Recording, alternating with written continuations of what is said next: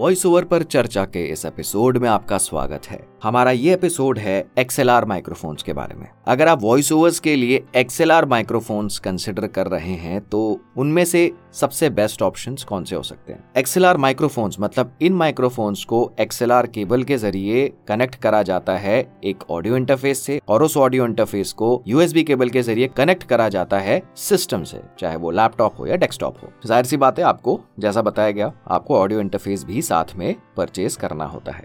तो अगर बात करी जाए एक्सएलआर माइक्रोफोन्स की तो सबसे पहला ऑप्शन जो आपको बताया जा सकता है, वो है Shure S M fifty eight best option है। ये एक डायनेमिक माइक्रोफोन है। डायनेमिक माइक्रोफोन की बात करी जाए मतलब इन माइक्रोफोन्स की सेंसिटिविटी एक हिसाब से इतनी ज़्यादा नहीं होती। मतलब ये बैकग्राउंड नॉइस को बहुत बारीकी से फेच नहीं करते। तो अगर आपका होम सेटअप है, आपने किसी तरह से एस्टेब्लिश किया, अपना एक होम सेटअप और थोड़ी बहुत आपके यहाँ जैसे नॉइज़ होती है, जैसे घर पे तो ऑब्वियसली घर का माहौल होता है, शोर शराबा तो ये एक अच्छा ऑप्शन हो सकता है। डायनेमिक माइक्रोफोन है, ये नॉइस को बहुत ज़्यादा फेच नहीं करेगा। अगर मैं अपनी बात करूँ तो मैं इसी माइक्रोफोन को यूज़ करता हूँ। मेरे जितने भी वॉइस ओवर प्रोजेक्ट्स हैं मेजोरिटी ऑफ़ द प्रोजेक्ट्स मेरे जितने भी वॉइस ओवर सैंपल्स हैं, वो इसी माइक्रोफोन के ज़रिए रिकॉर्ड करे गए हैं। तो ये सबसे बेस्ट ऑप्शन है श्योर एस एम उसके बाद जो दूसरा ऑप्शन बेस्ट हो सकता है, वो है Audio Technica A T twenty twenty ये भी एक अच्छा ऑप्शन है, अगर हम एक्सएलआर माइक्रोफोन्स को कंसिडर करें। ये कंडेंसर माइक्रोफोन है। अब अगर कंडेंसर माइक्रोफोन को समझा जाए मतलब इनकी सेंसिटिविटी काफ़ी हाई होती है।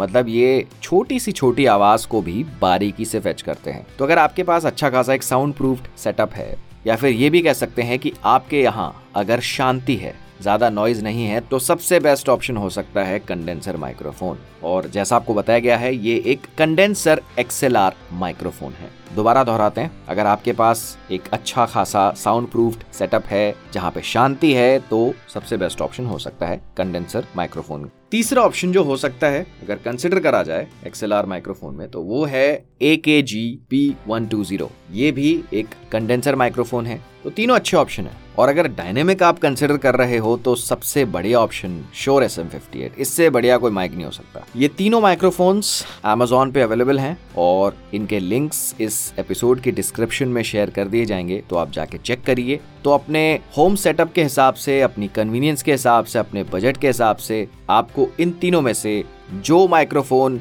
बेस्ट लगता है, वो आप ज़रूर चूज़ करें और आप परचेज करें। तो आप एक्सप्लोर करिए इन तीनों माइक्रोफोन्स को और हम जल्द आएँगे अपने एक नए एपिसोड के साथ।